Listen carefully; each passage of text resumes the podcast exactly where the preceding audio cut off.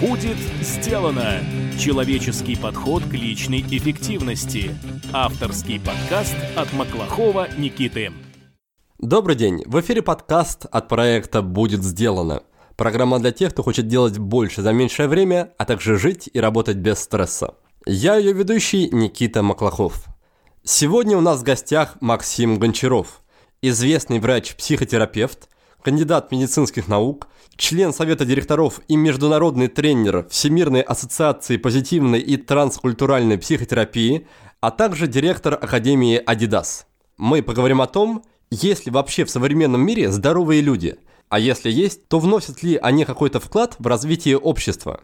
Как понять, что пришло время обратиться к врачу, который работает не с телом, а с умом? И главное, как разобраться, к какому именно специалисту следует обратиться – Должен ли хороший психотерапевт сам быть целостным и счастливым человеком? Что является фундаментом здоровой и счастливой жизни? Поговорим об этом и о многом другом. Максим, привет. Привет, Никита. Спасибо большое, что согласился побеседовать со мной. И начать нашу беседу в качестве разогрева такого я хочу с одной цитаты, которую часто встречаю в, на просторах социальных сетей и в интернете. И на этой цитате сказано о том, что успеха в жизни и каких-то великих открытий достигают только ненормальные люди. Я, к сожалению, не помню дословно, но, возможно, ты ее, эту цитату встречал. И вопрос в том, согласен ли ты с ней, согласен ли ты, что чтобы делать что-то великое, нужно быть немножко таким слегка сумасшедшим, и что здоровые и счастливые люди, они по большей части не совершают каких-то прорывных вещей, они просто живут в свое удовольствие. Слушай, ну, правда, а, как бы забавно это не звучало, отчасти это, это именно так. В том смысле, что какие-то действительно значительные открытия, какие-то прорывы делают люди, зачастую, не все, конечно, да, но зачастую делают люди, у которых есть какая-то серьезная характерологическая особенность. Там, они мало обращают внимание на то, кто и что о них подумают. То есть они такие в каком-то смысле чудики, да, это, и есть разные характеристики этих людей. И есть такая шутка, что практически здоровые люди действительно ничего существенного для этого мира не сделали. Это, конечно, преувеличение, потому что ну, не могут быть все звезды, нужен некоторый фон, и есть люди, которые прекрасно находятся на своем месте, будучи номером два, а не номером один, ну и так далее. Поэтому я частично согласен. Стоит ли тогда вообще стремиться к здоровью, к какому-то ни было физическому, то есть физиологическому, психологическому, если здоровым людям уготована такая судьба? Смотри, на самом деле, если уж мы затронули тему психологического здоровья, то речь идет о том, что большинство наших основных там, функций психики нам доступны. Речь идет именно о доступности. И здоровье – это не отсутствие каких-то симптомов или болезней э, или расстройств, это такое состояние благополучия. И если это благополучие как-то вот там раскладывать, то его можно на некоторые характеристики разложить. То есть, ну, грубо говоря, это физическое здоровье, психологическое, там, социальное, там, мировоззренческое и так далее. То есть человек способен поддерживать достаточно высокое качество своей жизни, своевременно э, решать появляющиеся у него проблемы, уметь обращаться за помощью, иметь мечту, то есть вот это характеризует человека, живущего полной жизнью. Есть люди, у которых нету никаких симптомов, никаких, никаких там болезней, но счастливыми их назвать язык тоже не повернется, потому что никаких ярких, интерес, интересных, зажигательных событий нет, у них нету страсти, у них нету мечты там, и так далее. То есть у них нету чего-то такого, чему хочется позавидовать. А в принципе, на, на твой взгляд, в условиях города, в условиях большого города, например, Москвы или Петербурга, много ли по-настоящему здоровых людей или по большей части просто недообследованные, как их иногда называют да, в медицинской сфере, в том плане, что стресс, вот этот э, высокий темп жизни, он, в принципе, не способствует никакому здоровью, и можно ли вообще в наши дни найти действительно здорового человека в городе? Слушай, я придерживаюсь идеи, в которой звучит так примерно. Здоров не тот, у кого нет проблем, а тот, кто умеет их решать. Проблемы – неизбежная часть нашей жизни, и вопрос даже не в том, что у тебя за проблемы, а в том, как ты с ними справляешься, на что направляешь свои силы. И я не сторонник вообще вешать на людей там ярлыки. И если опять касаться темы здоровья, то, скажем, есть люди, не демонстрирующие да, никаких признаков а, болезни, но здоровыми их язык тоже не поворачивается назвать. Это так называемые расстроенные личности. То есть личность, которая сама а, зачастую не страдает от, того, от тех особенностей, которые у нее есть. Обычно от этого страдают другие, окружающие. Раньше этих людей называли психопатами, да, потом называли социопатами. Сейчас это расстроенная личность. И вот эти люди зачастую, например, игнорируя все трудности, то, что думают или чувствуют люди, люди вокруг, могут совершать какие-то серьезные прорывы. Например, среди таких крутых бизнесменов очень много людей с расстроенной личностью. Почему? Да им плевать на чувства, которые проживают вокруг них люди, поэтому они особенно там не мешкают, принимая серьезные, радикальные, сильные решения, и поэтому добиваются большого успеха. Проблема в том, что за пределами этой работы им трудно позавидовать. Зачастую там масса сложностей, которые люди не хотели бы иметь, но эту часть жизни они о них просто не знают. Если уж так э, смотреть на людей вокруг, то мы никогда не знаем, что происходит в их жизни. Человек внешне может выглядеть очень благополучным, но при этом у него серьезные проблемы в семье, там, со здоровьем, с друзьями, с родственниками, родителями, еще что-нибудь. Бывает наоборот, человек выглядит не так благополучно, но при этом, если посмотреть, каких-то серьезнейших проблем в его жизни может и не быть. Хорошо, с этим разобрались, немножко разогрелись, и теперь хотелось бы поговорить про тебя. Расскажи, пожалуйста, про свой личный путь, как ты пришел в психотерапию, почему не остался в ней напрямую, то есть почему не, не продолжаешь, допустим, консультировать людей в ходе частной практики, а начал строить карьеру в таком, ну, наверное, непривычном месте, как спортивная компания Adidas, да, и, я так понимаю, ты сейчас возглавляешь Академию Adidas. Как ты к этому пришел? Ну, смотри, я э, занимаюсь психотерапией больше 22 лет уже, и я занимался и продолжаю заниматься. Я веду регулярную практику. Сейчас я, конечно, ее там немножко подсократил, но 5-6, иногда 7 клиентов в, э, в неделю я принимаю.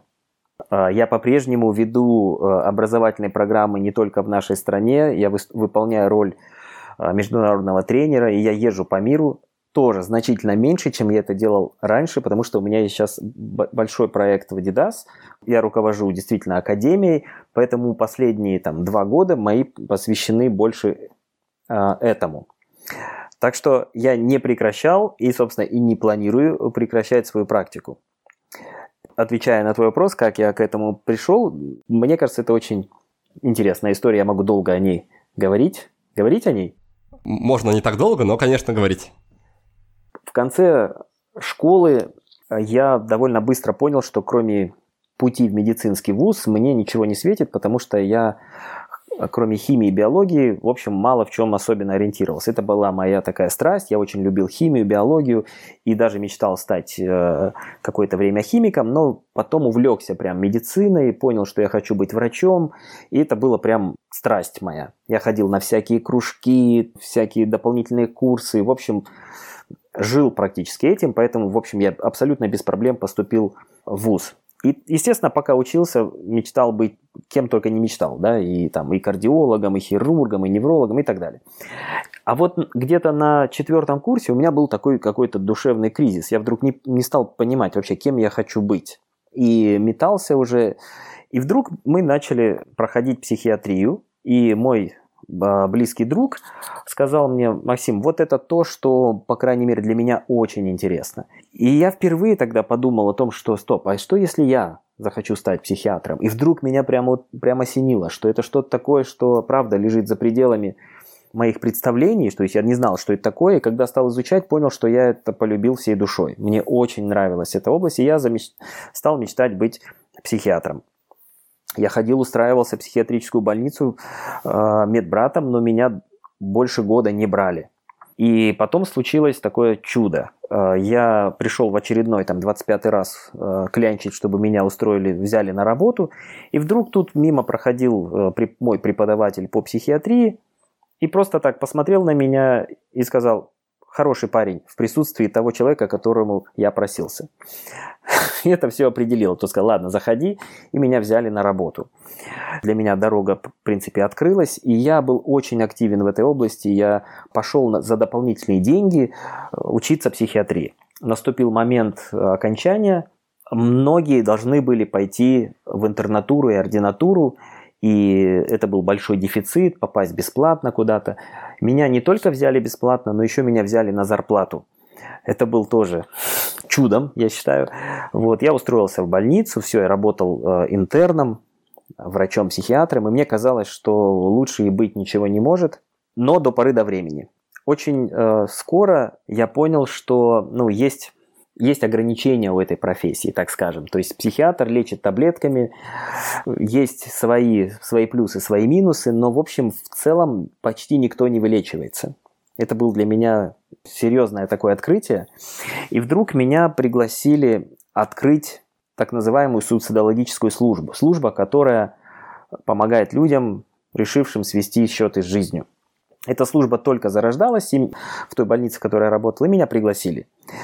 Я с удовольствием откликнулся, а, потому что так случилось, что меня еще призвали работать участковым психиатром, а я этого не очень хотел, я хотел работать в отделении, в общем, я готов был оттуда сбежать куда угодно. И когда я туда пришел, оказалось, что нужно иметь довольно много таких вот психологических знаний. А я работал психиатром, я слушал пациентов, назначал лекарства, следил за этим. А тут нужно было с людьми разговаривать, помогать им психологическими средствами. Этому никто не учил, и мне нужно было просто пойти путешествовать по всяким курсам и идти на все, что только можно. И довольно быстро я понял, что мне это очень интересно, что я не столько хочу людям прописывать таблетки, сколько с ними разговаривать. Я тогда на, на тот момент очень увлекался гипнозом, лечил всех подряд. Это было просто для меня открытое такое будущее в плане психотерапии.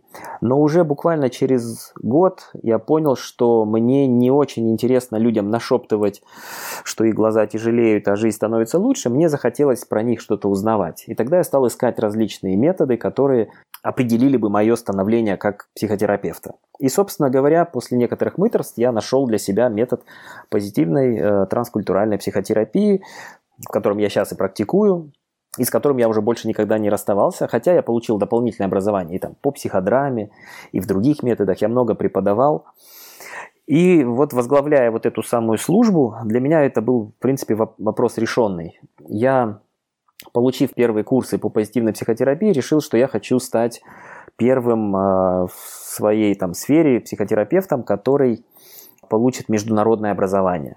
Вот, я уехал э, в Германию, в Висбаден, Международную академию позитивной транскультуральной психотерапии и получил там уже в 2000 году первые тренерские права. Стал вести курсы, преподавать. И, собственно, отсюда началась моя такая ну, серьезная терапевтическая карьера, о которой я ни разу не пожалел. Если кратко, то вот так. Да, спасибо большое, что поделился своей историей. А ты упомянул о том, что в какой-то момент разочаровался в психиатрии, да, потому что оно, по сути, редко приводило к излечению пациентов. Скажи, а на твоем пути, на, во всем этом периоде занятия уже психотерапией, не было ли таких моментов разочарования, когда ты понимал, что все работает не так быстро и не так эффективно? Ну, потому что я, как да, обыватель, человек со стороны, мне кажется, что психотерапия – это тоже такая долгая история. Например, там в Америке все эти фильмы о том, как люди годами ходят к психотерапевту, платят деньги, и особо ничего в их жизни не меняется. Так вот, не был ли ты в какой-то момент разочарован именно эффективностью психотерапии? Так вопрос я для себя никогда не ставил. Процесс выбора методов, в котором я, ты будешь специализироваться и применять по отношению к другим людям, на мой взгляд, во многом определяется тем, что ты можешь применить в своей собственной жизни. Грубо говоря, если ты собираешься этим помогать другим людям, помоги себе сам. И в этом смысле позитивная психотерапия как раз а, для меня стала таким открытием. То есть это очень простой, довольно глубокий а, метод с очень простыми конструктами, простыми понятиями, который а, очень легко применить по отношению к себе.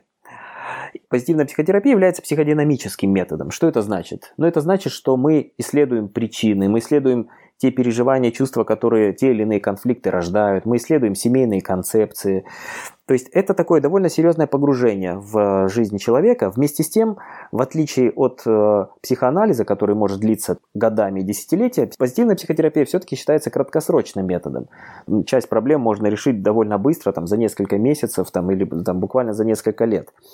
Кроме этого, позитивная психотерапия является ресурсоориентированным методом. То есть она означает, что человек должен понимать, чем он пользуется, укреплять и развивать эти самые ресурсы. И вот я тебе приведу здесь такой пример, что если человек купил абонемент в спортивный зал, то чтобы получить результат, туда надо еще ходить. Вот в психотерапии такая же история. ты помогаешь человеку принимать решения, поддерживаешь его на этом пути, даешь ему обратную связь, которую он сам получить не может. То есть личностное вовлечение является одним из важнейших факторов. То есть смотри, метод, который ты избрал, не так важен. По сути дела, психотерапия построена на отношениях, которые ты умеешь создать. И в присутствии тебя, внутри этих отношений, человек при твоей поддержке способен пробовать, интересоваться, пробовать и заступать за, за рамки привычного, и таким образом он развивается. Темп будет у всех не одинаковый. Естественно, что не все люди одинаково тропные, не одинаково хорошо будут относиться к такого рода работ. Потому что часть людей будет считать, что у них биологическая проблема, им нужна правильная таблетка, правильная процедура, и они никогда не будут открыты какой-то вот такой разговорной, самой следующей тебя терапии. Это нужно понимать. То есть человек пришел не по адресу. И э, хороший психотерапевт – это не тот, который возьмется за любой случай, а который э, сможет создать отношения, основанные на общих целях, на общем понимании и на достаточном доверии. Сколько выпусков подкаста вы уже прослушали? А какие советы и техники применили в своей жизни? Просто впитывать информацию бесполезно, надо действовать. Правда, что-то менять на практике оказывается довольно тяжело. Вроде и знаешь, что делать, но не делаешь. Или делаешь, но недолго. А если делаешь долго, то либо устаешь, либо срываешься, потому что не хватает ни сил, ни мотивации. Я сторонник другого подхода, более легкого, когда не надо с собой бороться и строить из себя супергероя.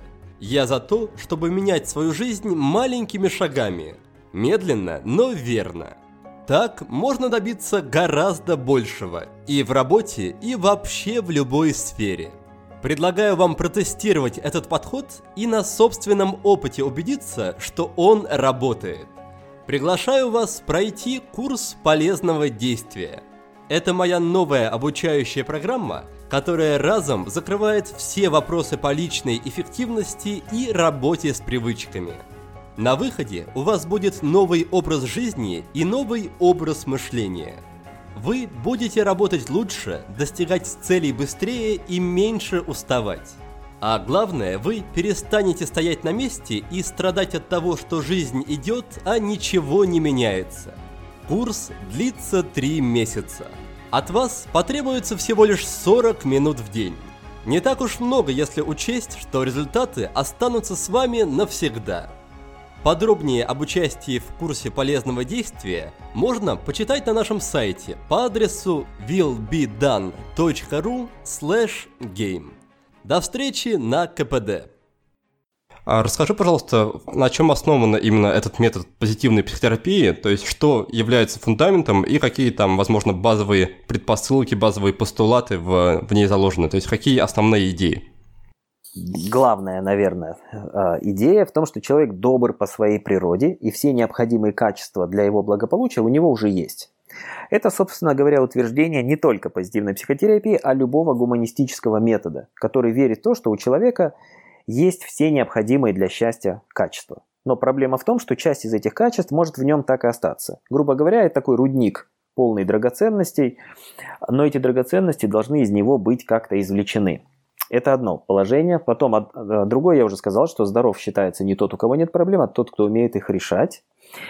А дальше стоит сказать о так называемой психодинамической составляющей. Смотри, любая психодинамическая терапия – это терапия, в которой в центре внимания находится конфликт.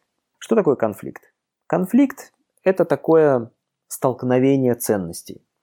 Это когда ты чего-то хочешь и не получаешь. То, чего ты хочешь, определяется твоими ценностями. Ну, там, к примеру, ты хочешь быть успешным, там, не знаю, красивым, ты хочешь, а, чтобы все тебя слушали, там, не знаю, или тебя благодарили и так далее. То есть это определяется твоим воспитанием, твоим отношением с родителями, ну и, и так далее, и так далее. Ничего плохого в этих ожиданиях нет, а в этих ценностях. То есть эти ценности формируют у тебя ожидания. И когда ты выходишь во внешний мир, далеко не все из этих ожиданий будут удовлетворены. Да? Ну, например, ты так воспитан, что ты любишь людей пунктуальных. Ты договариваешься с кем-то, человек не приходит вовремя, опаздывает, ну и так далее, оказывается каким-то необязательным, и ты в конфликте. Но это еще не вся история. То, как ты этот конфликт будешь обрабатывать, будет называться реакция на конфликт. Например, ты можешь расстроиться, обидеться, ты можешь разозлиться, ты можешь начать вычеркивать этого человека из своей жизни, ты можешь даже заболеть в конце концов. То есть вот эта текущая ситуация, в которой ты этот конфликт переживаешь, называется актуальный конфликт. У нас их с тобой миллион. У меня, у тебя, людей вокруг нас все время надо что-то делать. Кому-то что-то не нравится, кто-то опоздал, кто-то обещал не сделал, кто-то деньги не вернул. Вот таких конфликтов у нас много. Но эти конфликты недостаточно имеют силы, чтобы мы заболели, чтобы мы начали страдать. Потому что, чтобы возникла болезненная динамика, психодинамическая такая реакция, нужен еще один конфликт, который называется семейная концепция. Семейная концепция – это какая-то установка твоей жизни. Ну, например, смотри, ты молодец тогда, когда у тебя все получается, когда ты успешен. Например, тебя воспитывали в атмосфере, что ты должен там лучше всех учиться, всех обгонять. И, в общем, гладили тебя по голове и говорили, что ты молодец, только пока у тебя были какие-то успехи. И ничего плохого вроде как в этом нет. Ты растешь, развиваешься, преуспеваешь. Проходят годы, ты взрослеешь, идешь на работу. И вдруг на работе у тебя что-то не получается. У тебя проблемы, тебя критикуют, может быть, даже увольняют и еще что-то. И что происходит?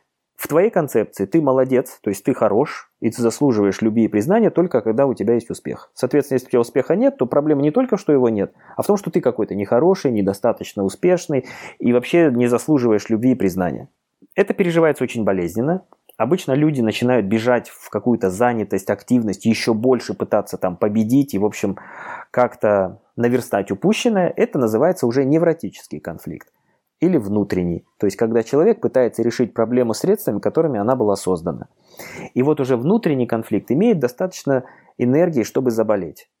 То есть когда ты, например, бежишь в работу, она не дает тебе ощущения, что ты молодец, потому что у тебя не получается. Ты не можешь это отделить от своей личности, потому что ни за что другое больше не привык себя любить. У тебя получается перенапряжение, состояние тупика. И вот это состояние тупика, если ты его носишь довольно долго – зачастую разрешается каким-нибудь симптомом. Повышением давления, там, головной болью, мигренью, там, не знаю, проблемами с кишечником. По самым разным причинам разные органы могут в это быть вовлечены. Это называется психосоматическая реакция. Может быть паническая атака, вегетососудистая дистония, депрессия, бессонница. Это самые разные вещи. Поэтому здесь ключевым является в том, что всегда есть какое-то столкновение ценностей, и это столкновение можно найти и разложить э, на составляющие понимание этих составляющих дает тебе возможность кое-что изменить. Либо установки, что я хорош не только когда преуспеваю, но еще, что я хороший друг, у меня есть э, вокруг, там, не знаю, люди, которые меня готовы там выслушать и поддержать, и денег занять. Ты выглядишь там неплохо, и цели в жизни у тебя есть. То есть ты умеешь пользоваться и другими ресурсами. Либо ты можешь разрешить текущую проблемную ситуацию. Так примерно, очень упрощенно, естественно, но может выглядеть терапия. Человек в присутствии тебя и при твоей помощи пытается сделать доступ ко всем вот этим переживаниям. Но тут есть еще одно «но». Я думаю, это тоже очень ценно сказать, что человек может рассказать тебе ровно то, что понимает сам. Правильно? Что он о себе узнал, обнаружил, сделал выводы. Но есть довольно большая часть его поведения, которая ему самому недоступна для наблюдения. То есть он ее не осознает. И вот тут как раз терапевт играет довольно существенную роль. Ну, например, если мы с тобой общаемся, то время от времени я буду чувствовать что-то, переживать, вспоминать. Мне будут в голову приходить какие-то впечатления, переживания, о которых мне не надо рассказывать. То есть, как бы ты себя не характеризовал, у меня будут впечатления, которые будут немного отличаться от твоих. Это впечатления, которые могут испытывать другие люди в общении с тобой, но которые, в отличие от меня, тебе о них никогда не расскажут. А я расскажу. То есть я являюсь таким представителем тех других, с которыми у тебя могут быть проблемы. И вот тут при правильном месте, времени и словах я могу до тебя донести свои впечатления. Слушай, а знаешь что? А вот что я думаю, вот что еще ты делаешь. Ты этого не видишь, но вот что я... И таким образом у тебя появляется новое представление и о себе в том числе, и ты можешь его скорректировать. Ты лучше теперь себя понимаешь, и у тебя появляется возможность иначе поступить в тех же самых конфликтах. Вот так наступают перемены. Максим, а расскажи, как понять, что вообще пора пришла обратиться к какому-то специалисту? И, наверное, еще более важный вопрос, как понять, к какому именно специалисту пора обратиться? Ведь если человек уже почувствовал какие-то симптомы на физическом уровне, будь то давление повышенное, как ты обозначил, и все прочие болячки, он вряд ли первым делом начнет думать, думать про ментальную составляющую и про специалистов, которые работают с этой ментальной составляющей. Он скорее пойдет сначала к физиологическим врачам, к терапевтам и прочим. То есть как понять, что пришла пора обратиться, и как понять, что пришла пора обратиться именно к психотерапевту, а не к обычному терапевту? Очень хороший вопрос, Никита. Существует, правда, несколько способов понять, что что-то идет не так, но кое-что надо просто знать. 60-80% всех соматических болезней являются психосоматическими по своей природе. Это означает, что это физические расстройства, но по психологическим причинам. Ну, например, возьмем гипертоническую болезнь. Да, это повышение давления. Очень популярное расстройство у населения, у людей. Зачастую говорят, что это наследственность. Слушай, к наследственности это не имеет практически никакого отношения. Это классическое психосоматическое расстройство, которое не возникает за один день. Оно связано с мелкими хроническими проблемами, которые существуют в течение лет или десятилетий. Итак, 60-80% всех болезней являются психосоматическими. А, что это означает? Что ключевую роль в их развитии играют психологические факторы. Например, на развитие психосоматического расстройства, той же гипертонии, например, нужно довольно много времени, примерно 10 лет. То есть, ну, например, у тебя может повыситься давление, понизиться, в ответ на физическую нагрузку, в ответ на занятия сексом, в ответ на неприятную ситуацию в жизни, а, просмотр какого-нибудь фильма, то есть по самым разным причинам. Давление может повыситься, может понизиться. И это называется такой вот наш вегетативный такой ресурс, наш организм в состоянии адаптироваться а, к текущим а, обстоятельствам и ситуациям. В норме так и должно быть. Но если, например, представь себе, ты очень вежливый человек. Ты постоянно находишься в какой-то неудовлетворительной для тебя ситуации. Кто-то эксплуатирует эту твою вежливость. Ты не можешь человеку сказать все, что ты о нем думаешь. Ситуация не разрешается. Все не настолько плохо, чтобы все бросить, там, закричать или изменить ситуацию, но не настолько хорошо, чтобы это игнорировать. Ты подавляешь этот гнев, проглатываешь его как-то. И если это случилось разок, то никакой проблемы нет. А теперь представь, что ты живешь в этом неделю, месяц, год, пять лет. То есть через 5-10 лет у тебя будут сначала функциональные изменения, то есть давление будет повышаться и держаться дольше, а через какое-то время, когда особенно ты пойдешь к врачам, скажешь, вот давление, у меня голова болит, мушки в глазах летают, тебе назначат препараты, ты будешь их пытаться эти, эти симптомы контролировать, снижать, но при этом ничего со своей жизнью не делать. Резистентность твоих сосудов повысится, и тебе придется все время контролировать симптом при помощи препаратов. И это серьезная проблема нашей современной медицины. Обрати внимание, если посмотреть на главные достижения современной медицины, это наши препараты. У нас есть таблетка от всего, от чего хочешь. Тебе не спится, вот тебе снотворное. Слишком много спишь, вот тебе какой-нибудь стимулятор. У тебя плохое настроение, на тебе антидепрессант. Там хорошее настроение, вот тебе успокоительное. Что-нибудь у тебя болит, вот тебе обезболивающее и так далее. На все практически у нас есть препарат. Посмотри на рекламу. Там человек объелся, в него больше не вмещается, радостная супруга ему предлагает что? Мизим.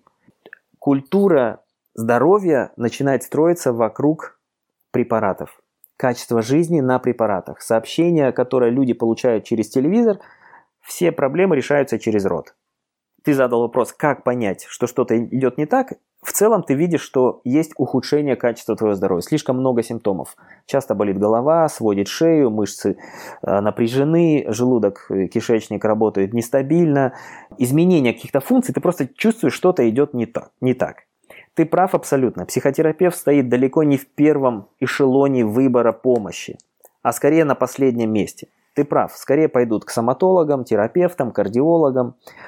Потом следующий Э, в списке это будет невролог, все-таки про нервы, да, это же вроде как болезни на нервной почве, который тоже назначит тебе э, только таблетки. Потом будут всякие гадалки, чудотворцы, какие-нибудь кудесники. И только в последнюю очередь там психолог, психотерапевт. Это связано с общей культурой такой. Да? При этом, смотри, вот интересная штука. Такой высокий процент психосоматических расстройств и так мало рекомендаций пойти к психотерапевту э, человеку будет дано самими же врачами. Например, язвенная болезнь. Это классическое психосоматическое расстройство. Вопрос совершенно не в том, что ты ешь, а в том, что скорее ест тебя, что тебя гложет. Несмотря на то, что там есть, э, конечно, геликобактер пилори, за который в свое время дали даже Нобелевскую премию, э, этот геликобактер пилори есть и у всех у нас. У тебя, у меня, у всех. Это сапрофит, он живет в нашем организме. Как и раковые клетки, как и вирусы, бактерии, э, туберкулезная палочка. Но наш иммунитет вовремя может с этим справляться. Вовремя идентифицирует опасность и инактивирует ее. Но если ты живешь в постоянном хроническом стрессе, постоянной неудовлетворенности, ты все время испытываешь отрицательные эмоции, радости в твоей жизни все, все меньше, если еще мало физической активности и так далее, иммунитет падает. И ты становишься уязвим к вещам, которым не должен был бы быть уязвим. Вот так возникают расстройства. Мы сейчас говорим о том, что физический симптом – это симптом, который довольно трудно игнорировать. Ну, то есть болит голова, там болит спина, кишечник, вот он, все, я это чувствую, надо идти к врачу. Но чтобы вот это все заболело у тебя, ты проходишь стадию, в которой ты чувствуешь какую-то эмоциональную неудовлетворенность, психологическую какую-то напряженность. И вот к этой части люди зачастую бывают слепы или глухи. Например, человек живет в грустном, печальном настроении неделями или месяцами – и он просто думает, что ему грустно. А потом у него появляется там язвен, язвенная болезнь или там нейродермит. То есть вот эту часть надо тоже э, уметь чувствовать и понимать, что если мое настроение в течение достаточно длительного времени какое-то нестабильное, ну, низкое, ты должен понять, что тебя печалит. Проблема еще в том, что если ты пойдешь к психиатру, и он узнает, что ты грустит, он, тебе, он даже не будет особенно интересоваться, что в твоей жизни, он просто тебе назначит антидепрессант. Настроение – это всегда следствие. Если тебе плохо, ты должен посмотреть, что тебя расстраивает, что тебя злит. Это называется психологическая расположенность. Признаком здоровья является способность посмотреть на то, что вокруг меня происходит, к чему я так чувствителен. Поэтому если человек чувствует, что ему, у него просто есть какой-то мельчайший психологический дискомфорт, он должен уметь обратиться а, за помощью. Это может быть психолог, занимающийся психотерапией, это может быть психотерапевт. Тут нужно быть, правда, тоже очень внимательным, потому что в нашей стране психотерапевт – это медицинская профессия. То есть вот я психиатр, психотерапевт. Хоть я лечу словом, но я могу назначать таблетки. А психолог может лечить словом, не может назначать таблетки. Он не врач. А, например, в некоторых странах Европы психотерапия – это вообще отдельная профессия. Единственная разница между психологом и врачом в том, что один назначает таблетки, другой нет. Но лечить оба могут психотерапевтически при, при наличии у них специального образования. Вот такая история. Прежде чем продолжать разговор, давайте подведем короткие итоги. Максим подтвердил, что великие открытия и прорывы чаще всего совершают те люди, которых простонародье называют чудиками или по-научному расстроенными личностями. Однако оглушительный успех вовсе не гарантирует им личного счастья – мой гость также рассказал, что характеризует обычного здорового человека. Это способность поддерживать высокое качество жизни, наполнять ее яркими событиями, способность мечтать и просить о помощи. А главный признак психологического здоровья – это умение решать проблемы. Далее мы с Максимом обсудили работу психотерапевтов. Хороший специалист выбирает те методы, которые может применить к самому себе – он выстраивает с пациентом доверительные отношения, помогает принимать решения, поддерживает. Он дает качественную обратную связь по поведению своего клиента, подталкивает его к экспериментам и самоисследованию. Мой гость практикует метод позитивной психотерапии. Этот метод предполагает серьезное погружение в жизнь человека, исследование его переживаний, установок и конфликтов. Позитивная психотерапия основана на идее о том, что человек добр по своей природе – и у него изначально есть все, что нужно для счастья. Затем Максим объяснил, откуда берутся болезни. По его данным, примерно 70% всех болезней психосоматические, то есть вызваны психологическими причинами, например, хроническим стрессом. Чтобы не доводить до этого, нужно внимательно следить за своим настроением, и если оно плохое на протяжении долгого времени, то выяснять, в чем же причина. Возможно, у вас есть затяжной внутренний конфликт, который возникает, когда ситуация идет в разрез с вашими установками. Тогда нужно либо изменять установки, либо решать текущую проблему. Главное здесь выйти из тупика и не пытаться решать проблему теми же средствами, которыми она была создана. Как тогда найти хорошего специалиста и как отличить, что перед тобой толковый специалист или, может быть, не очень? То есть на какие критерии, на какие внешние, внутренние признаки нужно ориентироваться при выборе того, кому ты будешь изливать душу, условно говоря? Прекрасный вопрос. Вот смотри, ты обращаешься за помощью к человеку, который в каком-то смысле должен быть образцом э, самопомощи. Да? Ну, то есть, что этот человек может и помочь и себе. Вот я снова здесь делаю небольшое отступление, э, учитывая, что я врач, я могу немножко да, критиковать медицину. Врачи имеют колоссальный доступ ко всем основным современным знаниям в, области здоровья и болезни. Они знают препараты, технологии, правильно? То есть они обладают этими знаниями. Но разве эти знания делают популяцию врачей здоровее всего остального населения? Конечно, нет. И даже, я бы сказал, напротив. Врачи зачастую не э, демонстрируют высокого качества там, здоровья, а сами болеют больше других. Почему? Потому что они почему-то не могут пользоваться этими самыми знаниями. Они сами в них не особенно верят. Они могут с радостью тебе прописывать кучу препаратов, но при этом сами не будут их принимать. Ну, это же интересно. И вот тут как раз психосоматическая медицина, наверное, отвечает на этот вопрос. Подавляющее большинство этих расстройств носит психологический характер. Тебе нужен психотерапевт, потому что все остальные препараты только контролируют симптом. Это, кстати, тоже очень важно. Никто не хочет мучиться и страдать, и препараты важны, но они не решают твоих проблем. Теперь про психотерапевта. Этот специалист должен иметь полноценное образование. Ты не, не должен идти просто кому-то слепо, ты должен навести про человека там справки. Это сейчас совершенно несложно. Можно поискать в интернете, почитать. Если этой возможности нет, просто зайти и спросить его об этом. Какое у него базовое образование, там он врач, не врач. Если он психолог, то у него должно быть психологическое образование. Психотерапия предполагает наличие особого курса или нескольких, который обычно занимает там 4 минимум года, а, где довольно большой акцент работы ставится над работой его собственной личностью. Собственно говоря, психотерапия – это единственная профессия, где в получение диплома зашита работа с собственной личностью. Этого нет ни с педагогами, ни с врачами, ни с политиками, юристами, ни с кем. Только психотерапевт потому что он и лечит собственной личностью. И теперь представь себе, ты приходишь к психотерапевту, от него там, не знаю, алкоголем разит, у него мешки под глазами, он э, с огромным избыточным весом, там у него сахарный диабет, гипертония, которые видны снаружи. То есть это не означает, что люди не могут болеть, нет, конечно, это собирательный образ. Но если человек выглядит плохо, там, не знаю, он злоупотребляет э, алкоголем, у него там серьезные проблемы и вообще личные, да, может быть, в отношениях, то э, это означает, что какие-то имеющиеся у него знания к себе он применить может очень умеренно или очень слабо. Поэтому первый признак – это образование, на который надо обратить внимание. Второй – это вот какой-то его внешний вид, он должен попадать в коридор людей с приятным, можно сказать, образом.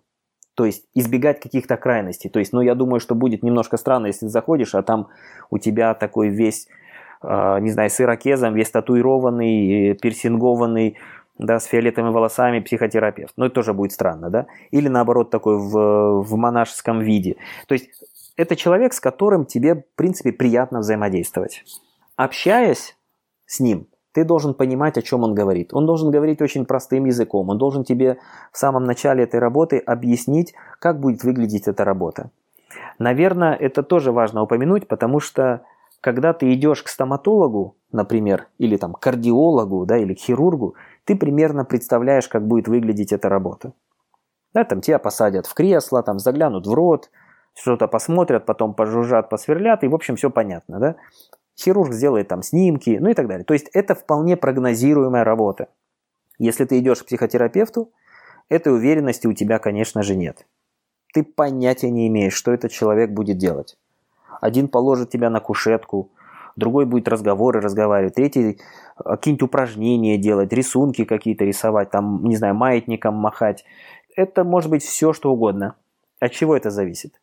Это зависит от так называемой профессиональной идентификации. То есть этот психотерапевт должен понимать тот метод, который он будет к тебе применять. Например, один будет гипнотизировать, другой посадит тебя там на кресло и будет смотреть на тебя, разговор разговаривать, как это я делаю, например. Третий будет проводить какие-нибудь манипуляции. Вот все это определяется тем методом, вот той его теоретической религии, в которую он практикует.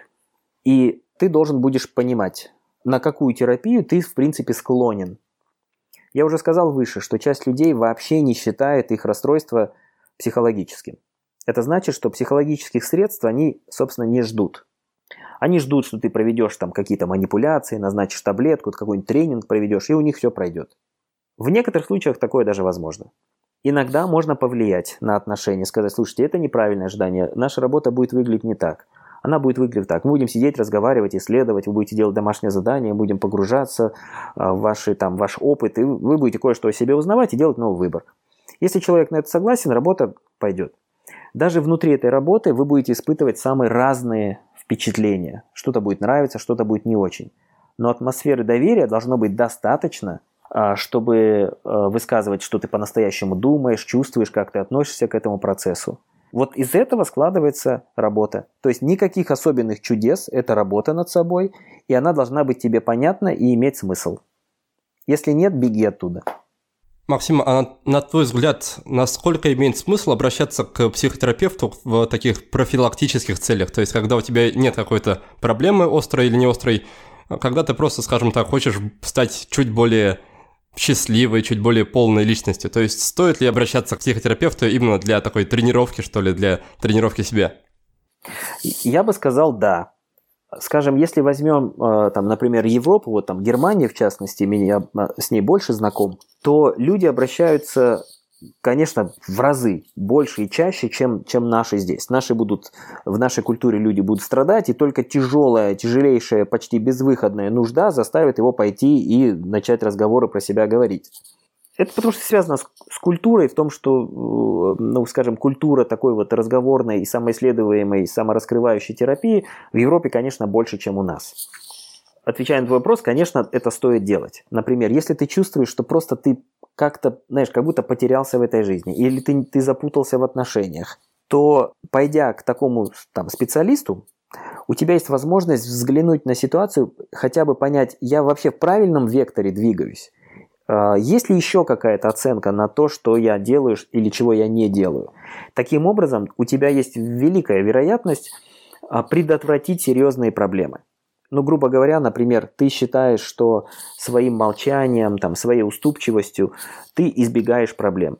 Но на самом деле ты, может быть, их только углубляешь, потому что окружающие тебя люди не понимают, что ты переживаешь, что ты чувствуешь, как ты к этому относишься, и продолжают вести себя тем же самым способом, который причиняет тебе страдания. То есть твоя вина состоит в том, что ты им совершенно не даешь это понять. И если, как говорится, не плачут наши глаза, плачут внутренние органы. Стоит тебе с этим пожить, превратить это в образ жизни, какие-нибудь болячки не заставят себя долго ждать, постучаться тебе прямо в печень. Так, хорошо, с этим разобрались. И теперь, раз уж твое направление называется позитивная психотерапия, мне хочется спросить по поводу счастья. Расскажи, что ты сам или твоя наука называет счастьем, и можешь ли ты себя назвать счастливым человеком? Слушай, могу, конечно, назвать себя счастливым человеком, но давай-ка я два слова скажу про название позитивная психотерапия. Это очень важно, потому что в мире существует так называемая позитивная психология, которая не имеет никакого отношения к позитивной психотерапии. Слово «позитивное» происходит от латинского слова «positum», что означает «целое», «фактическое», «настоящее». Не хорошее, как многие думают, а целое. И это очень важная и глубокая концепция, которая делает метод позитивной психотерапии научным, естественным, глубоким, гуманистическим и так далее. Что это значит? Позитивное, целое, фактическое. То есть, например, если у тебя появился какой-то симптом, да, ну, например, а, там, сниженное настроение, да, там, депрессия, то это не только сниженное настроение, это еще наличие у тебя каких-то способностей, которыми ты какой-то конфликт обрабатываешь.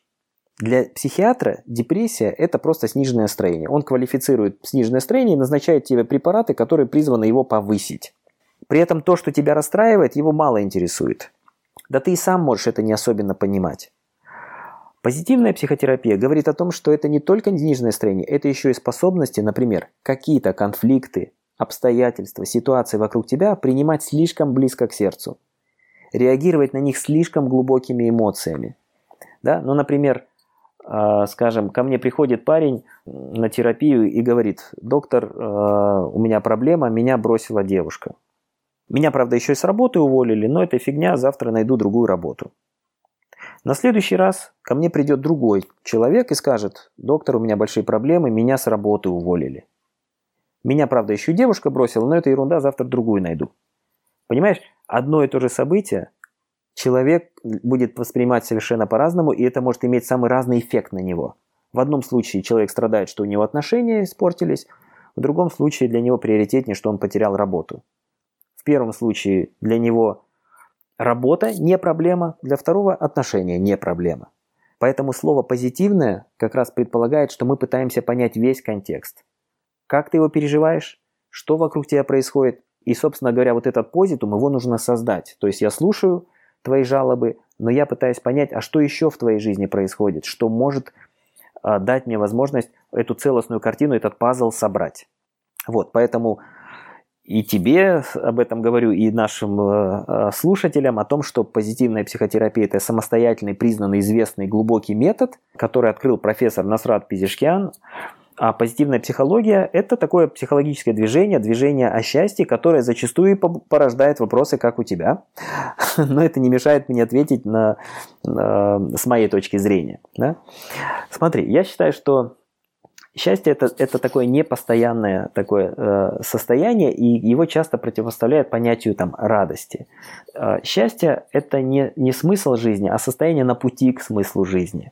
Ты спросил, счастлив ли я? Да, я могу сказать, что я счастлив, потому что у меня есть самые там ценные, важные составляющие жизни, которыми я управляю. Мне, я считаю, что это результат каких-то моих стараний. Что-то у меня получилось, что-то нет, но я э, считаю, что живу полной жизнью. В моей жизни есть проблемы, я их решаю, и это тоже часть жизни. У меня есть люди, которые меня любят, есть люди, которых люблю я. Там, у меня есть хобби, увлечения, друзья, работа, э, ну и так далее, мечты. Вот это и есть состояние, в котором тебе не приходится постоянно о чем-то сожалеть. Если сожалеешь, то недолго и довольно быстро ты находишь этому какую-то замену или поддержку. И люди, которые ориентир и которые путают счастье и радость, они зачастую ставят себя, себя в такое очень сложное положение – то есть э, радость или там удовольствие, да, это то, что вот так повышается, понижается, да. То есть, например, ты можешь быть счастлив, даже если испытываешь какие-то сложности и проблемы. Если ты целиком полностью зависишь от удовольствия, то оно тебя сразу, твое настроение понижает, как только оно заканчивается. Поэтому э, это собирательное понятие, включающее в себя смысл того, что в твоей жизни происходит, и чувствовать себя э, хозяином или автором собственной жизни. Ладно, Максим, мы с тобой довольно подробно уже поговорили о том, что делать, если назрела необходимость пойти к специалисту, к психотерапевту, например.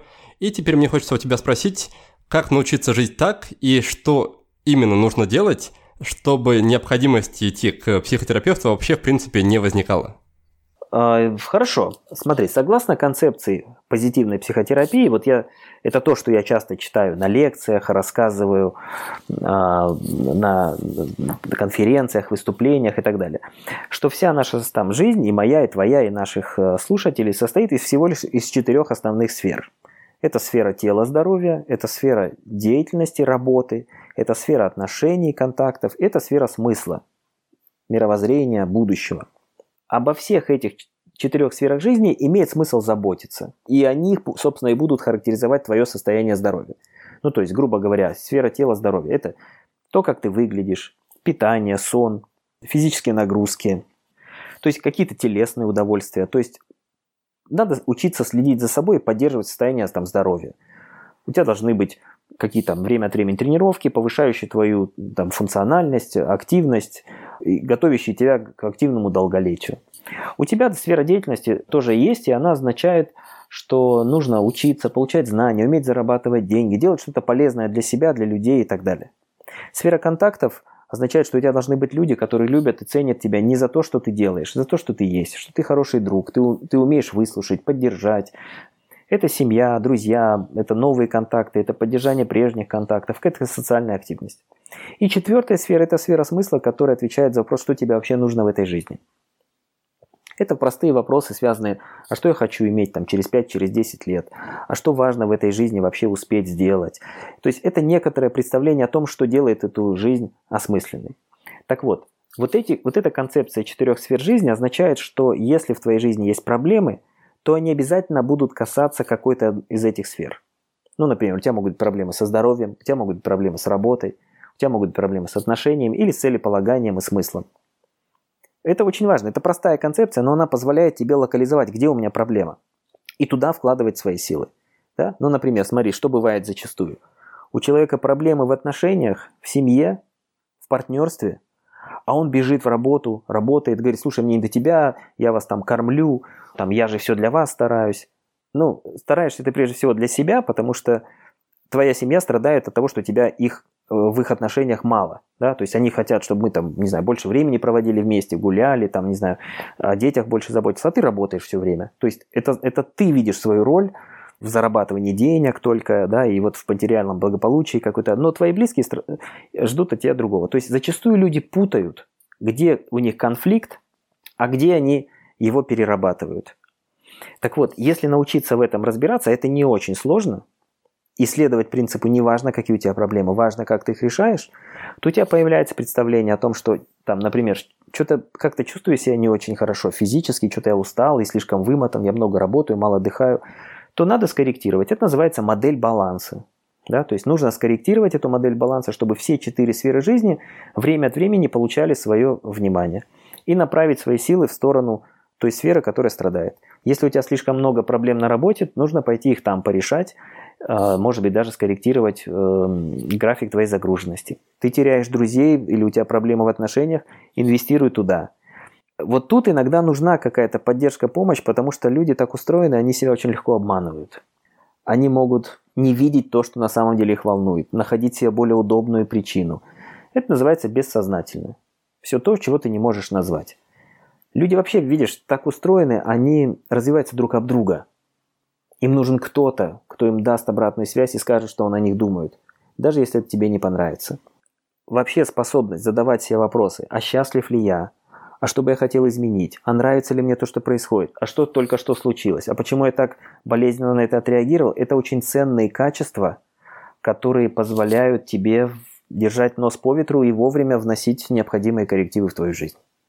А расскажи, как на основе этой модели ты сам выстраиваешь свою жизнь, какие, возможно, ключевые практики используешь по каждой сфере и как это, в общем-то, отображается или отражается на повседневной основе?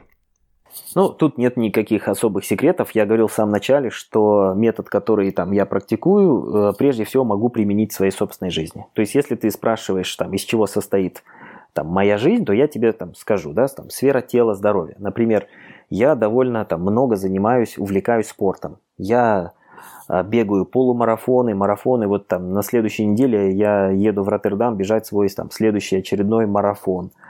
Я очень люблю это, и у меня 3-4 тренировки в неделю, где я, я бегаю.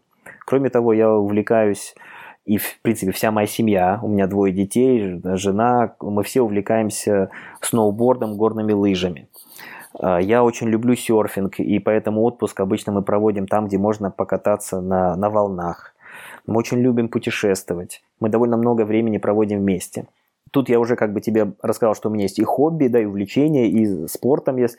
Тут, значит, у нас с моим младшим сыном такие внутренние соревнования, мы их там хотим подтягиваться минимум там 20 раз. То есть, в общем, мы собой занимаемся.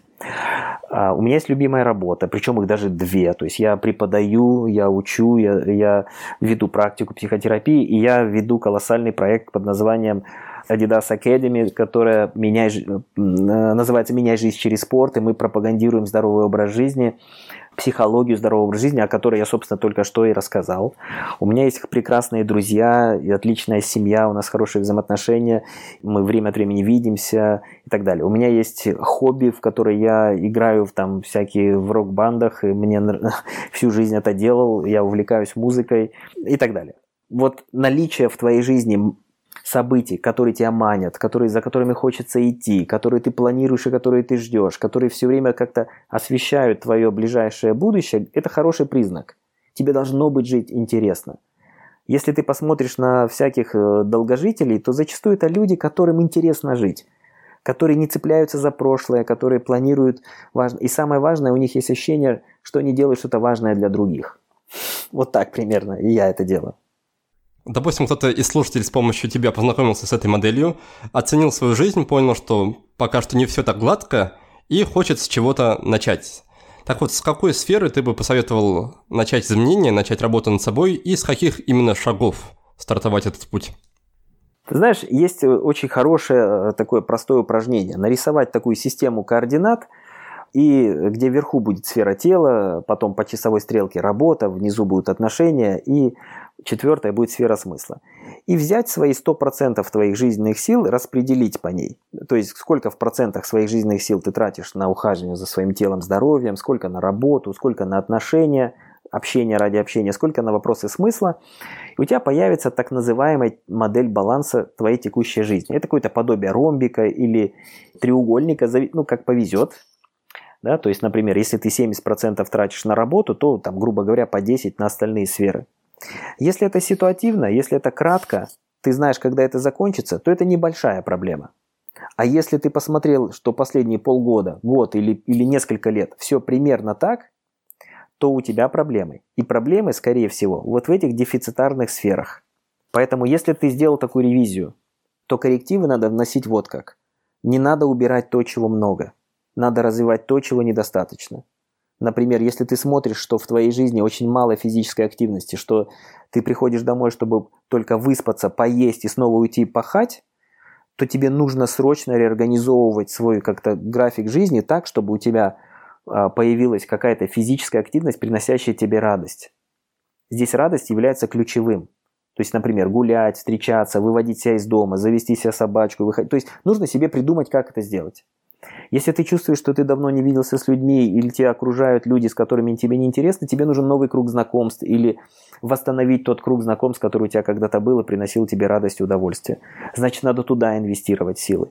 Если ты не понимаешь, чего хочешь, не понимаешь, где ты хочешь оказаться через 5, через 10, 20 лет, нужно сесть и подумать, нарисовать на листочке, потратить на это время, там, не знаю, помедитировать, помечтать.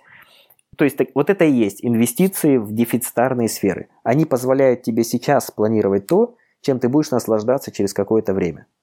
Вот это и есть авторство в собственной жизни. есть еще один у меня совет, что нужно признаваться себе в проблемах. То есть, если ты несчастлив, если тебе что-то не нравится, себе нужно это, нужно это увидеть. Нужно себе сказать, слушай, вот тут у меня проблема.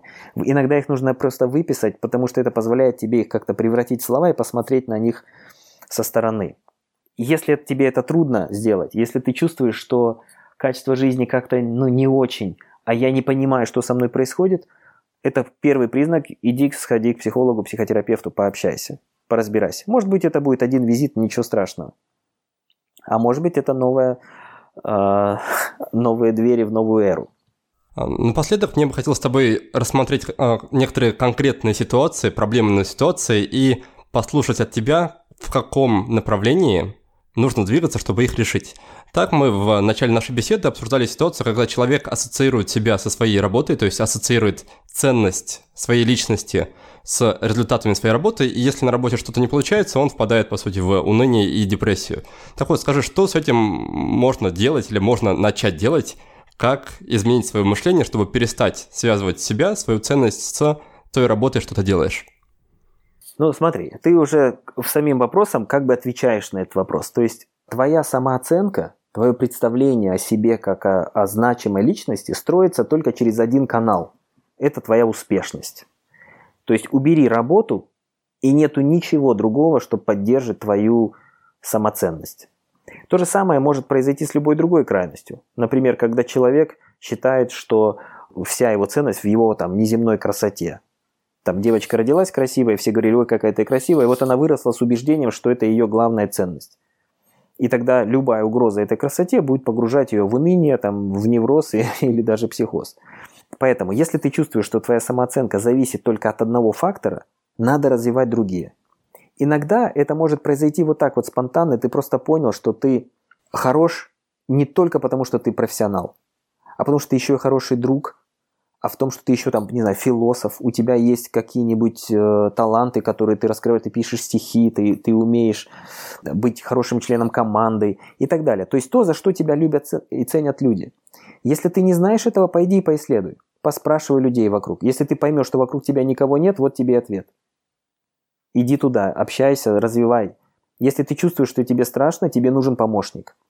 Один великий психотерапевт, Льюис Волберг, как-то сказал – что обращение одного человека за помощью к другому является самым великим феноменом человечества. Я абсолютно с этим согласен. Способность обращаться за помощью, когда тебе плохо, один из самых важных социальных навыков. Это нужно уметь тебе, каждому человеку, это нужно, этому нужно учить детей. Поэтому вот, собственно, и, и совет. Представьте себе, что в вашей жизни больше нету этой работы. Чем еще вы можете заниматься – за что люди вас ценят. Потому что зачастую это определяется теми концепциями, на которых вы были воспитаны в детстве. Ваших родителей уже может не быть рядом, уже никто вам это не транслирует, а вы все еще живете этими стереотипами и смотрите на себя именно так. Но вы можете обратить внимание, что вокруг вас есть люди, которые вами интересуются, которые хотят с вами взаимодействовать, и им, в принципе, плевать, кем ты работаешь, на какой машине ты ездишь, сколько ты зарабатываешь, при условии, что в тебе есть, правда, вот эти качества, ради которых они с вами. Вот эта ревизия может очень намного открыть глаза. Следующий вопрос, следующая проблемная ситуация, которую я хочу обсудить, она будет чуть ближе к теме личной эффективности, это вопрос прокрастинации. Расскажи, как с точки зрения психотерапии ты рассматриваешь прокрастинацию и способы борьбы с этим явлением? Для э, наших слушателей, наверное, стоит пояснить, что прокрастинация – это такое откладывание да, на последний там, момент чего-либо, каких-то важных как будто бы дел. Смотри, с точки зрения позитивной психотерапии, это тоже базируется на каких-то твоих способностей. И вообще психотерапия – это не гадание на кофейной гуще. Знаешь, многие думают, что психотерапевты – это такие психологи, сканеры, которые, знаешь, там на тебя посмотрели, пять минут поговорили и все поняли. Полная чушь. Это совершенно не так. Я ничего не знаю про человека, я пытаюсь э, познакомиться с ним, э, разговаривая, спрашивая и прислушиваясь к себе. Так вот, прокрастинация говорит о том, что ты решаешь свои проблемы какими-то доступными тебе способностями. Не лучшими, а доступными. Например, смотри, человек в каком-то смысле помешан на достижениях. Для него очень важно быть лучшим. И он настолько погряз уже в этой деятельности, на нем так много проектов висит, что он фактически ну, перегружен и ну, ничем другим жить не может. И любая новая задача, которая на него сваливается, становится для него очередной обузой. Откладывая все до последнего момента, появляется один важный позитивный аспект. Он делает все в последний момент, и у него есть оговорка. Будь у меня больше времени, я сделал бы еще лучше. Как бы я сделал как мог, но просто времени не хватило. Да? И он снимает с себя такую часть вины, маленькая себе такая поддержка. Поэтому прокрастинация в этом смысле означает, что ты либо занят э, вещами, которые тебе, для тебя не очень важны, а важны для кого-то, или эти цели вообще не твои, ты исполнитель, либо ты перфекционист. Ты пытаешься сделать идеально, ты полируешь кирпич. Уже достаточно хорошо, но нет, тебе мало, и ты, и ты поэтому загоняешь себя в условия, в которых себе не оставляешь выбора. Вот это позитивный аспект. Так, а какое решение ты тут видишь в итоге? В зависимости от того, какая настоящая причина. То есть, например, если ты живешь не своими целями, найди свои. Да? Если ты не видишь в этом смысла, откажись, либо найди в этом смысл. Если ты перфекционист, то есть, другими словами, э, создаешь ценность своей личности через дела. Научись ценить и другие качества. Например, одна из самых таких простых контрконцепций для такой идеи – я делаю не идеально, я делаю достаточно хорошо. Это очень, я считаю, ценная штука. Не надо быть идеальным родителем, нужно быть достаточно хорошим родителем. Не надо быть лучшим, надо быть достаточно хорошим. В работе и во всех остальных вещах. В чем-то ты можешь пытаться быть лучшим, но не надо это делать во всем. Ты знаешь, кстати, вот чем отличается здоровый человек от невротика? Нет, я боюсь, не угадаю. Смотри, невротик хочет сделать самое лучшее. А здоровый человек хочет сделать самое лучшее, что возможно в данной ситуации. я думаю, что часть наших радиослушателей тут же поставили себе диагноз невроз, да, потому что они все время живут в этой гонке за лучшим, лучшим, лучшим. Но искусство здоровья как раз состоит в том, что да, вот в этой ситуации я могу сделать вот это. Вот эта маленькая поправка оказывает колоссальный эффект на твое собственное ощущение благополучия. Но, с другой стороны, как мы в начале беседы обсудили, скорее всего, именно невротики достигнут каких-то прорывных результатов, да? Да, но ты не забывай другую мою фразу, что за пределами этих результатов тогда лучше их не знать. Потому что тебе станет их жалко, либо ты их возненавидишь. Это как, например, ты, ты смотришь на каких-нибудь артистов. Они прекрасные актеры, и чудесные персонажи, играют фильм. Но если ты послушаешь их какое-нибудь ток-шоу, ты думаешь, да лучше ты молчал. Такую чушь несешь и так далее. Или они глубоко несчастны в, там, семейной жизни. Или они там глубоко больны или еще что-нибудь. Поэтому нужно быть внимательным. Ты никогда не знаешь всю историю про человека. Он показывает тебе часть своей жизни, остальное, как обычно, скрыто. Хорошо, тогда перед тем, как перейти к финальной нашей традиционной рубрике, хочется задать такой вопрос, который, я думаю, будет актуальным и хочется мне сказать, к сожалению, актуальным в свете последних событий. А скажи, что можно сделать для того, чтобы поддержать себя или близких людей, если в жизни произошло какое-то трагическое событие, какое-то совсем уж нехорошее событие, то есть какие первые шаги, какую помощь можно оказать себе или другим людям, попав в подобную ситуацию? Если, правда, в свете там, последних событий, э, трагических событий э, там, в Кемерово, то и ну, дать очень простой совет, то нельзя оставаться одному окружай себя людьми, выходи к людям, а, делись своими переживаниями и, и впечатлениями, и горем и так далее. Это абсолютно точно поможет в той или иной степени. Дело в том, что есть, правда, вещи, которые никак мы, мы там не прогнозируем. И возвращаемся к тому, с чего начали, что есть проблемы, которые сваливаются в нашу жизнь, и они тебя совершенно не, об этом не, не спрашивают. А вот то, как ты будешь это а, обрабатывать, как ты будешь с этим справляться, конечно, зависит, зависит от тебя. Переживание какой-нибудь трагедии и горя у всех очень индивидуально. Да, это счастливые все одинаковые, да, а несчастные все несчастливы по-своему. Поэтому иногда вот эта трагедия открывает человеку совершенно там новый смысл. Он понимает, что у этой трагедии, у, там, не знаю, у этой смерти должен быть какой-то смысл. Было ли это со смыслом или нет, во многом зависит и от нас как мы с этим обращаемся. Один из самых эффективных и правильных способов – это быть окруженными людьми, прежде всего близкими людьми. Я думаю, это ты сказал про реальную жизнь. А что ты можешь сказать по поводу виртуальной жизни, по поводу социальных сетей? Потому что вот этот инструмент, мне кажется, он даст противоположный эффект, если речь, допустим, идет о социальных сетях. Потому что если ты выходишь в социальные сети и начинаешь читать ленту, пусть даже близких и знакомых людей, то еще больше погружаешься в этот пучину, мрак, в это уныние.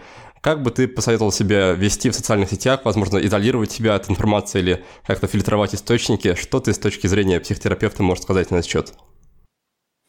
Слушай, ну это очень сильно зависит от того, что тебе нужно. Скажем, социальные сети э, вообще-то ты сам и регулируешь. Ты можешь добавлять друзей, можешь убирать друзей. Ты, в общем-то, в каком-то смысле видишь фон, который вокруг тебя складывается. И, ну, скажем, если я вижу в моих социальных сетях появились какие-то люди, которые своими постами э, вызывают у меня отвращение, я их просто удалю. Все-таки я бы не стал путать дружбу, например, на Facebook и реальную дружбу. Да? То есть, когда если у меня какие-то проблемы, у меня есть люди, к которым я точно обращусь, и которые обратятся ко мне, и я их поддержу и так далее. И вряд ли это будет обращение через Facebook. Потому что я, ну, скорее всего, получу очень разнообразное, очень такое размытое, э, размытую поддержку, которую я никак не контролирую. Поэтому нужно отдавать себе отчет. Мы же не ходим за помидорами в книжные. Нужно помощь искать там, где ее тебе могут дать. Через минуту мы перейдем к рубрике «5 в одном». А сейчас я снова подведу короткие итоги. Максим объяснил, как выбрать психотерапевта. Во-первых, обращайте внимание на его образование. Во-вторых, на внешний вид и здоровье, потому что хороший специалист умеет помогать себе сам. В-третьих, психотерапевт должен говорить на понятном вам языке и объяснять свои методы терапии. И, наконец, в-четвертых, очень важна атмосфера доверия, чтобы вы легко могли делиться своими мыслями и чувствами. Далее мы поговорили о счастье и балансе. Мой гость предлагает рассматривать четыре сферы жизни – тело, дело, отношения и смысл. О каждой сфере нужно заботиться и стараться равномерно распределять энергию между ними. Определите, какие сферы уже долго провисают и начинайте развивать именно их. Но только не за счет других сфер. Честно признавайте себе в проблемах и записывайте их, чтобы посмотреть на ситуацию со стороны. Любая проблема относится к какой-то из четырех сфер. И надо решать проблему именно там, а не пытаться перебить ее успехами в других сферах. Что же касается счастья, то тут, по мнению Максима, все просто. Вы можете считать себя счастливым человеком, если у вас сбалансированы все четыре сферы и вам интересно жить. Затем я попросил Максима дать советы по трем ситуациям. Первая ситуация – это гонка за достижениями. У некоторых людей самооценка слишком сильно зависит от успехов на работе. Мой гость советует в этом случае развиваться в других областях, искать новые опоры для самооценки и интересоваться у окружающих мнением о себе. Вторая ситуация, которую я обсудил с Максимом, это прокрастинация. Здесь он предложил два решения. Либо вы начинаете заниматься своими, а не чужими целями, либо отказываетесь от перфекционизма. Выполняете свои задачи не идеально, а достаточно хорошо. Напоследок я выяснил, как можно помочь себе или своим близким, если в жизни случилась беда. Совет здесь следующий. Не оставаться в одиночестве, делиться своим горем с близкими людьми и искать поддержку в реальной жизни, а не в социальных сетях. Давай тогда постепенно переходить к нашей финальной рубрике. В этой рубрике я задаю гостям 5 коротких вопросов, ну а длина ответов уже зависит от желания гостей. Первый вопрос будет касаться книги. Посоветуй, пожалуйста, такую книгу, которую ты или перечитываешь чаще других, или даришь чаще других – или ту книгу, которая произвела на тебя в свое время сильное впечатление, как-то изменила траекторию твоей жизни? Книги, которые я дарю, это моя собственная книга или книги, которые я написал. Одна из них это «Почему психотерапевт лучше дружеской жилетки?» или там какая-то другая литература, которую я написал по, по профессии. А что касается книг, к которым мне хочется вернуться, да, есть две книги, которые я упомянул. Это книга Николаса Насима Талеба «Антихрупкость». Это книга про то, что все события вокруг нас, грубо говоря, можно поделить на три категории. А, одни делают нас хрупкими, надламывают нас, другие события нас не меняют никак. И есть события, которые делают нас лучше. Очень интересный взгляд. Он не является психологом, он вообще-то, этот Николас Насим Талеб, он э, трейдер, но очень хорошие взаимосвязи нашел и дает какую-то новую перспективу на трудности, которые бывают в нашей жизни. Другая книга, которую я практически параллельно прочел, это была книга а, Харуки Маруками, которая называется «О чем я говорю, когда говорю о беге». Но это связано с тем, что я увлекся бегом. Я еще тогда не бегал никаких марафонов, только готовился к ним.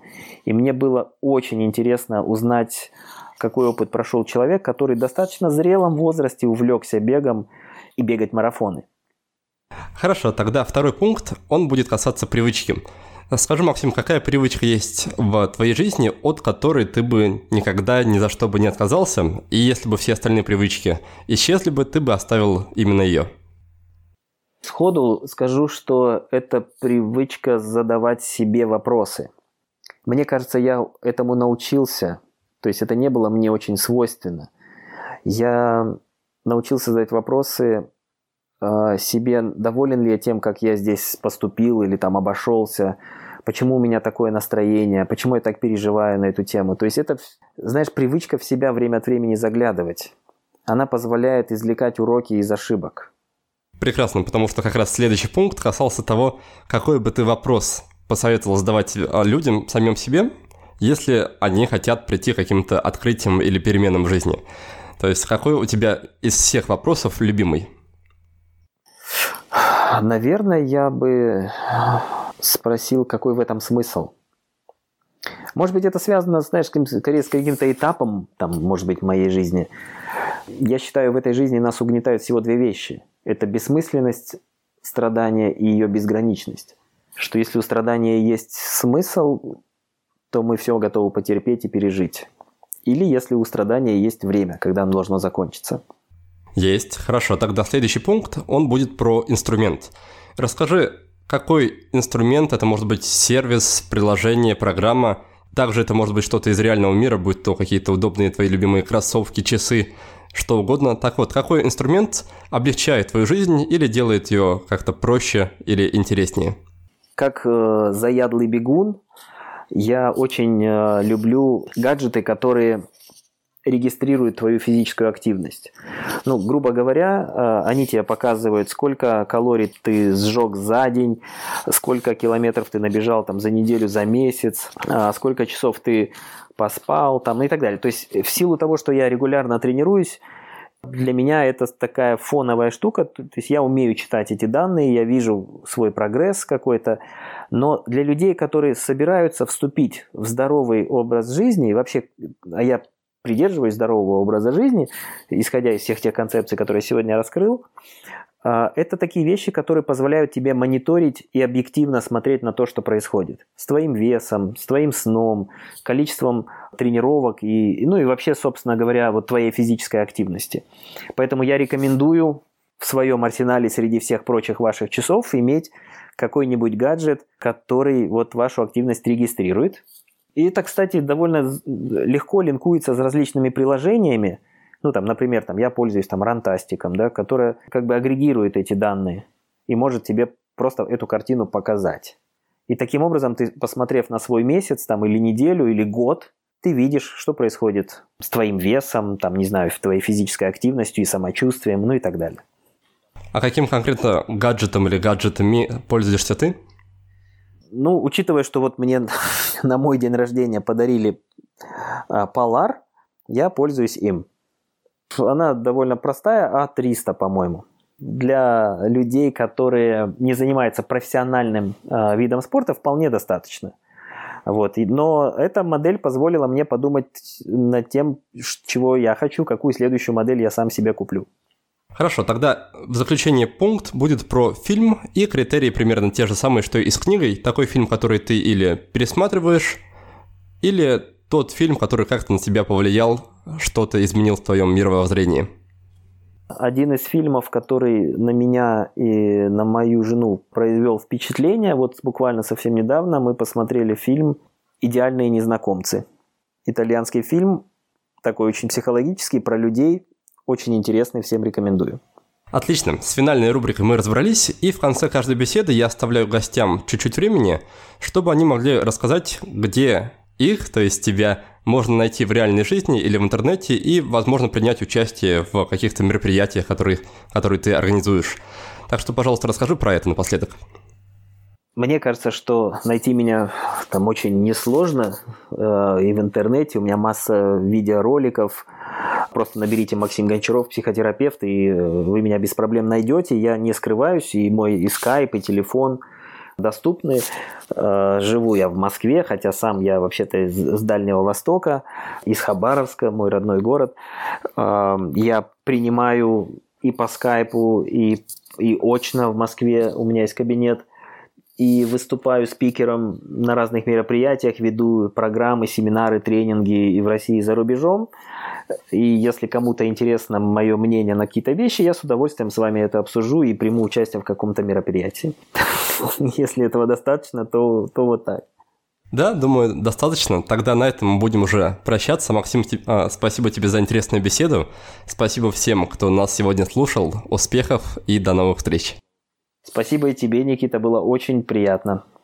А в следующем выпуске к нам в гости придет Сергей Билан, основатель и генеральный директор группы компании Викиум. Мы поговорим о том, какое событие в жизни Сергея привело к появлению сервиса Викиум, как выбирать партнеров на основе целей и ценностей, и как договориться о направлении развития компании еще на берегу. Есть ли польза от интеллектуальных тренажеров – или все, чему они могут научить, это то, как хорошо играть в определенные игры. Что такое нейроинтерфейсы и как ими пользоваться. Поговорим об этом и о многом-многом другом. Я же прощаюсь с вами до следующей субботы. Успехов! Вы прослушали очередной выпуск подкаста от проекта «Будет сделано». Чтобы вы могли извлечь из него еще больше пользы, я оформил для вас специальные бонусные документы. В них в очень удобном и красивом виде собраны все самые главные идеи и рекомендации от наших гостей по каждому выпуску. Напишите пару приятных слов на странице подкаста в iTunes или опубликуйте ссылку на подкаст на своей странице в любой из социальных сетей, а после этого напишите мне в личные сообщения или на почту, и я буду рад отправить вам эти бонусные документы. Также не стесняйтесь присылать мне обратную связь, вопросы, идеи и комментарии. А я, в свою очередь, приложу все усилия к тому, чтобы каждый выпуск был интереснее и насыщеннее предыдущего. Оставайтесь с нами, и все самое важное в жизни будет сделано.